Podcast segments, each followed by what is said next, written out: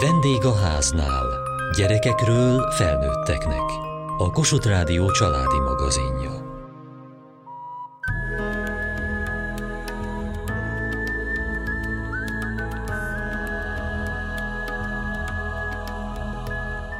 Mára talán már megszoktuk sajnos, de egy éve fájon hasított belénk a hír, háború tört ki a szomszédunkban. Felnőttként is számot kellett vetni az érzéseinkkel, lehetőségeinkkel, és mondanunk kellett valamit a gyermekeinknek is. De hogyan mondjuk? Mit mondjunk? A média a családért díj díjazottjai közül két külhoni kollégánk ennek eredt nyomába, hogy hogyan beszéljünk gyermekeinknek a háborúról.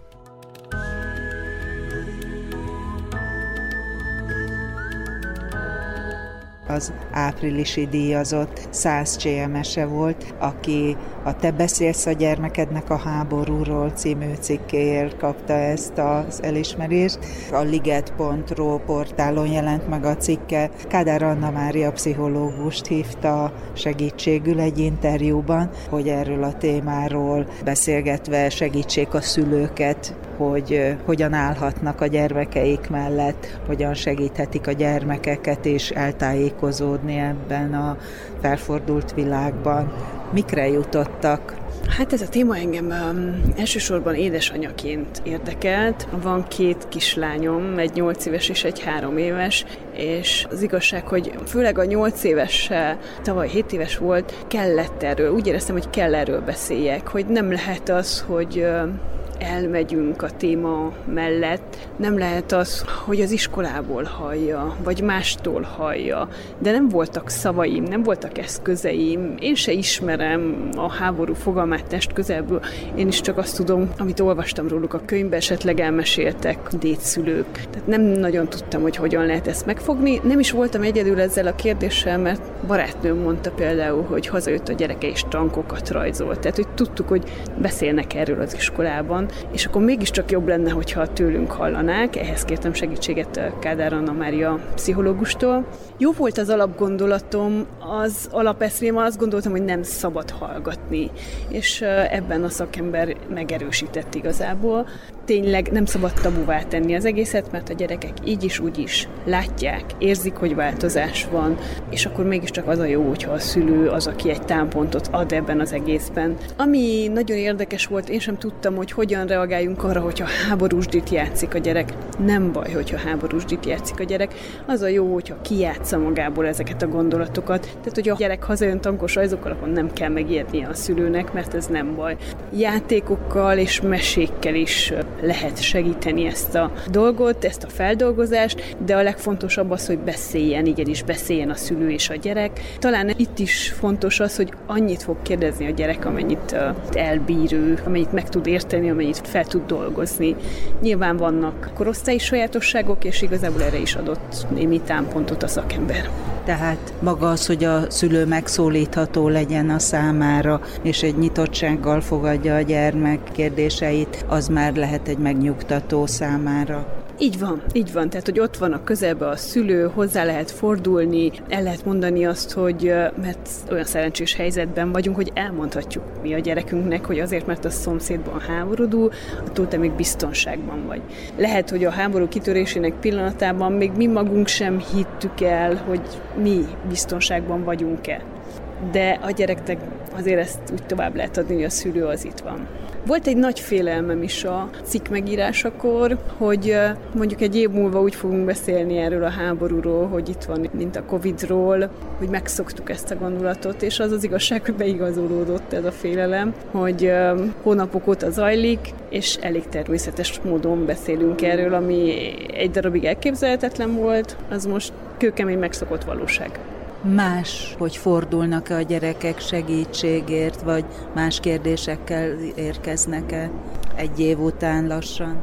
Talán ők is megszokták ezt, ők is azért mindenütt találkoznak ezzel a kérdéssel. Én újságíróként bevallom őszintén, hogy hallgatok otthon híradót, ez nem volt épp a tanácsok között, hogy a gyereknek nyilván nem véres képeket mutogató híradót, de hogy azért felmerülnek a kérdések, ezekre is mindig választ kell adni. Van olyan speciális mesekör, ami a háború esetén alkalmazható, vagy pedig a mesékből mi az, ami ilyenkor igazán támogatást nyújt? A mesékben az a jó, hogy általában um, a jó legyőzi a gonoszt. Szerintem ez az, ami ami nekünk is reményt adhat, és a gyereknek egy jövőképet adhat, hogy ilyen az ideális világ, ilyen a világ, hogy jó legyőzi a gonoszt, és reméljük így lesz ez a valóságban is. Jelentsen ez bármit. Az azt jelenti, ha megszoktuk, hogy azok az elsődleges érzéseink, a félelmek, a kételyek, a hogyan lesz, azok most csak úgy mélyebbre húzódtak? Én azt gondolom, azt érzem, azt látom, hogy igen. Nem tudom, hogy ti hogy voltatok itt Magyarországon veled, de mi beszéltük egymás között, hogy vajon kell -e csomagolni, hogy vajon nekünk mikor kell menni, nekünk mikor kell menekülni. Bennünk megfogalmazódtak ilyen dolgok, amikre már nem gondolunk, hál' Istennek. Hogy így értem ezt a megszoktuk a félelmet, hogy valahol ott van mélyen, de azért eltemetve.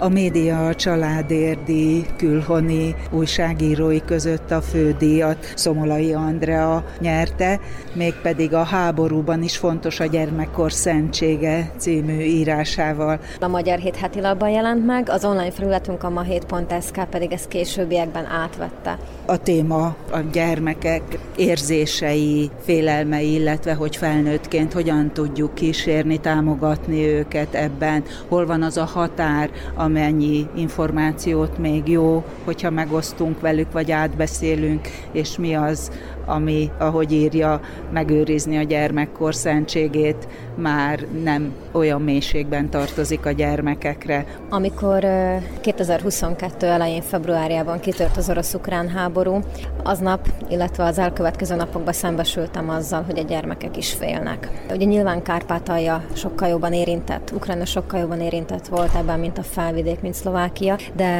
nagyon sokat vagyok gyerekek között, ugyanis az újságírás mellett tanárként is dolgozom, így minden nap bejárok az iskolába, ugye otthon is van egy 8 éves gyermekem, aki nyilván ebből ugye még kevesebbet fogott föl de az iskolában azért a, a 12-15 éves korosztályt már azért sokkal jobban érintette ez a kérdés, és aznap reggel, amikor kitört a háború, és bementem az osztályomba velük, úgy mindig át szoktuk venni a napi történéseket, én rémült tekinteteket, könnyes tekinteteket láttam, és, és, és igazából mondták a gyerekek, hogy tanítónéni, de ugye itt nem fognak bombák potyogni, ugye itt, itt nem fognak repülők röpködni fölöttünk, ugye nem viszik el apát, nagyapát a háborúba. És éreztem, hogy egy megnyugtatásra várnak igazából, és ugye abban a, abban a percben én, én tudtam azt, hogy én vagyok ott nekik. Nincs ott anya, nincs ott apa, hanem mint egy második anyuka, ugye hiszen nagyon sokat vannak ők velem. Én voltam az, akinek meg kellett nyugtatni őket, és igazából én magam sem mertem kijelenteni akkor azt, én nem, nem is merném még most sem kijelenteni, hogy ez, ez a háború nem fogja közvetetten érinteni őket. Elgondolkodtam rajta, hogy, hogy hogyan lehet ezt kezelni, tehát felnőttként, és akkor kerestem föl Tóth Erzsébet Fannit, egy nagyon jó szakember, pszichológust, perbetérő származik, szintén egy felvidéki kis falucska, aki traumakutatóként dolgozik most már Bécsben. Ismerte korábban őt? Fanninak van egy kiadványa, egy új könyve, Beszélj című könyv, amit egy illusztrátor hölgyel együtt készített, illetve egy meseíró hölgyel, Vibó Kildival együtt készített, és ez a könyv arról szól, hogy transgenerációs problémákat, a kitelepítés, deportálás problémái dolgozzák fel gyermekszemmel. Tehát valójában egy kisgyermek, akiről nem derül ki, hogy fiú vagy lány, meséli el a, az ő útjukat a felvidékről Csehországba, illetve az ottani létet, és korábban erről beszélgettem nagyon sokat Fanni Fannival, hogy hogyan ezt beépíteni a mindennapokba, a gyermekek mindennapjaiba, és ez a könyves segít. Igen, tehát ismertem Fannit korábbról is hasonló témákkal kapcsolatban. És mik voltak az ő tanácsai a témát jól ismerve, vagy a traumafeldolgozást, hogy akkor felnőttként, vagy akár pedagógusként hogyan lehet kísérni ebben a helyzetben a gyerekeket? Fandit szintén egy kicsit traumatizált helyzetben ragadtam meg, ugyanis ugye ő online órákat tartott, és szintén szembesült ezzel, hogy nagyon sok diákja van, akit személyesen családdal kapcsolatban érint a háború, tehát amikor mi interjút csináltunk, akkor neki is könnyes volt a szeme óráról jött ki éppen. Azt éreztem belőle, hogy ő is egy kicsit úgy, úgy meg van hökkelve, meg van ijedve az egész helyzet kapcsán, nagyon friss volt még egyébként. A végső konzekvenciák, a végső következtetések igazából azok voltak, hogy mi felnőttek próbáljuk meg nagyon gyorsan levetközni a félelmeinket, mm, nagyon gyorsan kezdeni ezekkel valamit, hiszen ugye a gyermek ezeket érzi. Mindenképpen javasolta azt, hogy ne adjunk át álhíreket, ne adjunk át traumatizáló híreket a gyermekeknek, tehát kicsit próbáljuk meg őket kiragadni a szociális média, illetve a televíziós média, rádiós média világából. Hát foglalkozunk velük többet ezekben a napokban, beszéljünk velük nyugodtan, próbáljuk meg őket felkészíteni lehetséges problémákra vagy helyzetekre. Ahogy közben ugye azért már eltelt lassan egy év, az idő mutatta valóban, nem mondom, hogy segített, hiszen ugye a háborúval még ma is szemben állunk, de talán csúnyán megmondva megszoktuk és azt hiszem, hogy ez a megszokás, ez kicsit el is, el is lehetetleníti az embert, illetve el is távolította ettől a témától. Vagyis már nem merül föl a diákjai körében, úgy tapasztalja?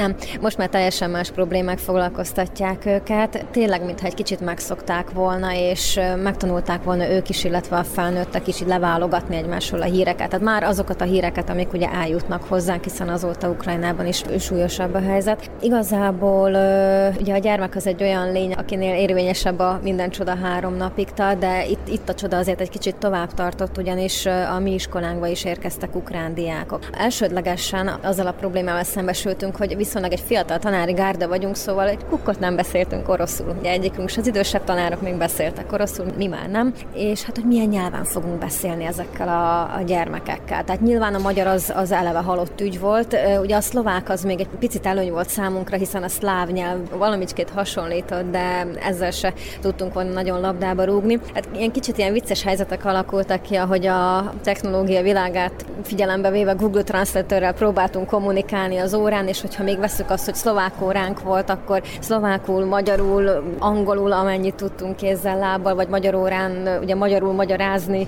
adit, vagy kosztolányit, miközben a Google Translatorrel valamit próbál az ember ukránul is átadni annak a diáknak, mert hát sajnáltuk a szegényeket, hogy egyszerűen hontalanul, hazátlanul ott, ott vannak, és próbáltunk valamit átadni nekik, de hát azt hiszem nem jártunk túl sok sikerre. A gyerekeknek milyen volt, hogy jöttek ukrán gyerekek közéjük?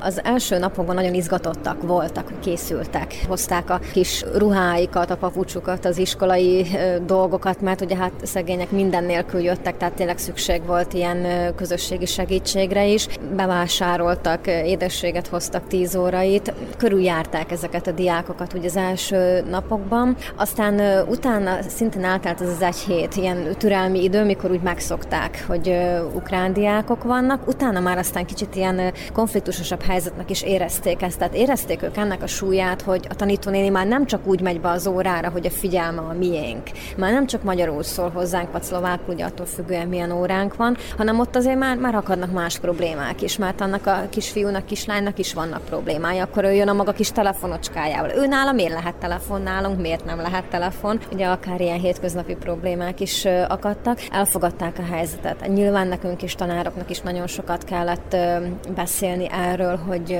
ne legyenek konfliktusok. Ha voltak is konfliktusok, azt hiszem, hogy nem nemzetiségből, illetve nyelvből adódó konfliktusok voltak, hanem ezek a klasszikus gyermek-gyermek közötti konfliktusok. Említette, hogy nyolc éves a gyermeke, édesanyaként meg tudta elfogadni a szakember tanácsait, vagy ott más saját ötletekkel és megoldásokkal kellett a gyermekét segíteni? Nálunk egy kicsit más a helyzet, ugyanis a kislányom apukája katona. Szóval nálunk az utóbbi években egy kicsit fölbojdultak a dolgok, hiszen ugye a felvidéken Szlovákiában az volt, hogy amikor a koronavírus így támadt, illetve ilyen nagy lendületet vett, akkor a katonaság volt az, aki kiállt a tesztelésekre, az oltásokra, biztosították a közösségi, társadalmi hátterét, ennek az egésznek segítették az orvosok munkáját. Szóval a gyermek azért jobban szembesült azzal, hogy apa többször nincs otthon. Apa harcolni ment a koronavírussal először. Ugye aztán, mikor a koronavírus lecsengett egy picikét, akkor rögtön jött rá ez a háború. Tehát igazából nem érte őt váratlanul, hogy apa most nincs otthon. Én fogtam fel ennek jelentőségét inkább, hogy hát igen, őket behívták a laktanyába, és én nem fogom tudni, hogy ő mikor jön haza. Mellette ugye a sajtóban sem állt meg az élet, sőt, ez egy nagyon-nagyon pörgős időszak volt, hiszen tudósítani kellett, menni kellett, csinálni kellett, írni kellett, oldani kellett. Tanárként ugye megint ott voltak a problémák, tehát azt mondani, hogy a saját saját gyermekemen ez úgy mind, mind összerakódott, összecsapódott. Egy nagyon aranyos kis lényű, ezt így teljes mértékben jól tudja kezelni. Annyit kérdezett az apjától, mikor hazajött, hogy, hogy te most hazajöttél a háborúból, és mondta neki a férjem, hogy hát de mi nem háborúzunk közvetlenül, és mondta neki a, a bori lányom, hogy de apa, egy katona nem jön haza a háborúból. Őt azért úgy igyekszünk távol tartani ezektől a, a traumáktól, meg ő még azért kicsi erre, azt hiszem.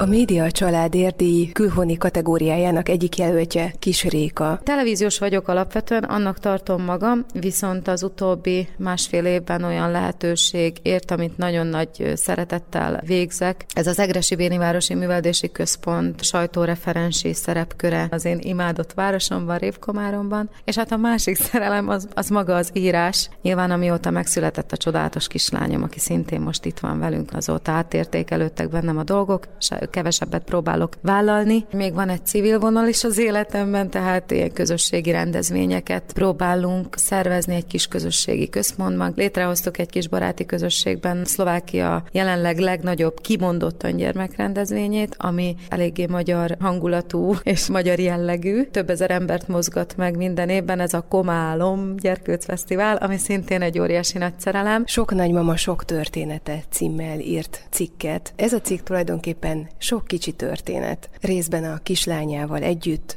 játszótéren, útközben, munkaközben olyan helyzetekbe került, ahol nagyszülőket látott. Számomra a nagymamák és a nagypapák kiindulva a saját életpéldámból valódi mérföldkövek. Nekem jelenleg egy nagymamám él, Istennek hála, ezúton is csókoltatom perbetén az Erzsi mamát, aki hála jó Istennek most már dédi, de amikor megszülettem, akkor volt egy ükmamám, három dédmamám, két dédpapám, és két mamám, két papám, tehát egy ilyen hihetetlen, ilyen, ilyen mama és papa kavalkádban nőttem föl, és én úgy érzem, hogy megtapasztaltam ennek minden áldásos hatását. Érdekes egyébként, hogy 30 pluszosan az ember sokkal inkább fölfigyel. Tehát ahogy múlik az idő, olyan szituációk villannak vissza annak idején a gyerekkoromból, és azt bele is írtam a cikkembe, hogy éveken vagy évtizedeken keresztül nem jutott eszembe az, hogy a sütinek, amikor a, nagymama készítette a süti tésztát, vagy a krémét, akkor ezekkel a kis műanyag lapátkákkal mindig mi az unokák fogyaszthattuk el, meg, meg takaríthattuk ki magát az edényt, és, az is, hogy évtizedeken keresztül nem gondolunk egy ilyen helyzetre, vagy nem jut eszünkbe, és akkor,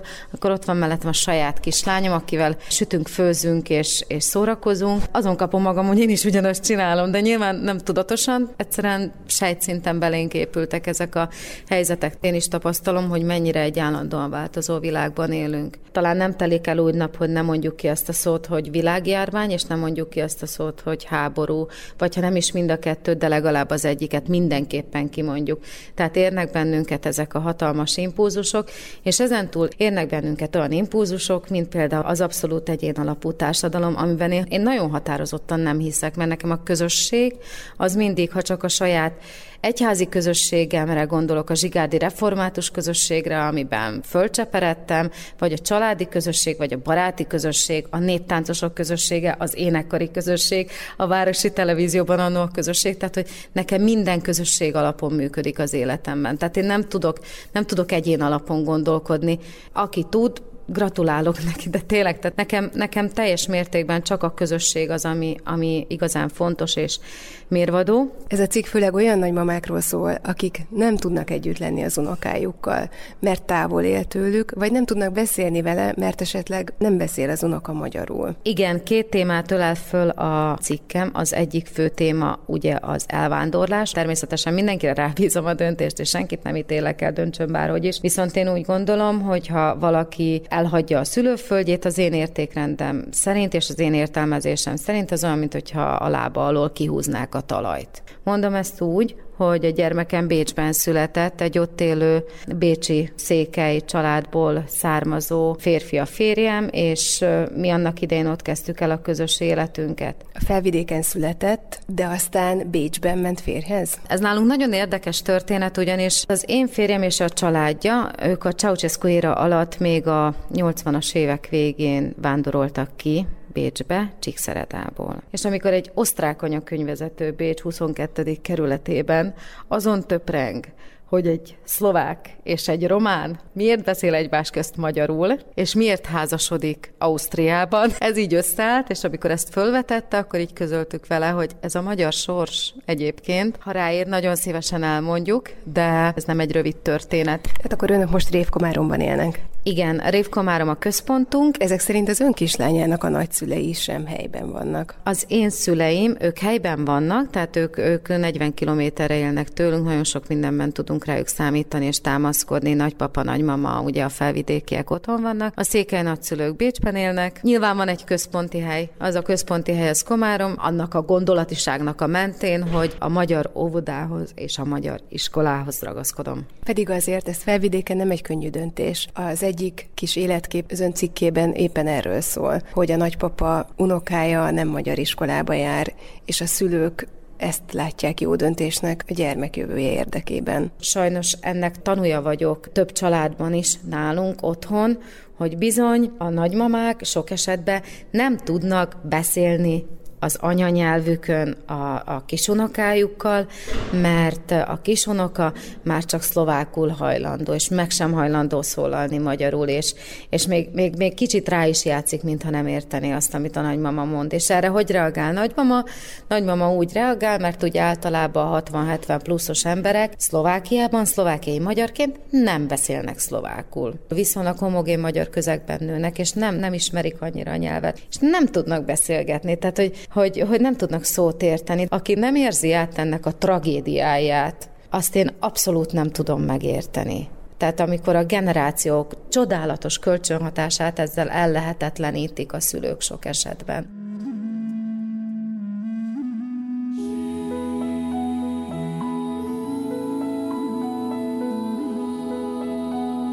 A média a családért díjazottjai közül külhoni kollégákkal beszélgettünk.